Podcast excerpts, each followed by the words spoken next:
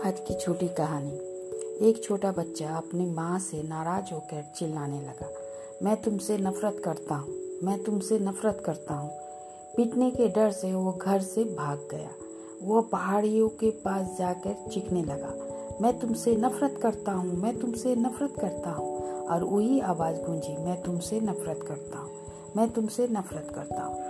वो ज़िंदगी में पहली बार था जब उसने कोई गूंज सुनी थी। वो डर कर अपनी माँ के पास भागा और बोला, घाटी में एक बुरा बच्चा है जो चिल्लाता है।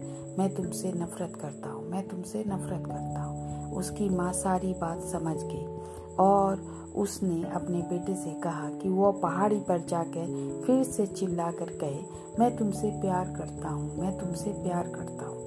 छोटा बच्चा वहाँ गया और चिल्लाया, मैं तुमसे प्यार करता हूँ, मैं तुमसे प्यार करता हूँ। और वही आवाज़ गूंजी, इस घटना से बच्चों को एक सीख मिली। हमारा जीवन एक गूंज की तरह है। हमें वही वापस मिलता है जो हम देते हैं। वे चाहे हमारे विचार हो, काम हो या व्यवहार हो, आज आज नहीं तो कल वे उसी रूप में तेज़ी से वापस लौटते जीवन में ऊपर उठते समय लोगों से अदब से पेश आए, क्योंकि नीचे गिरते समय आप इन लोगों से दोबारा ज़रूर मिलेंगे।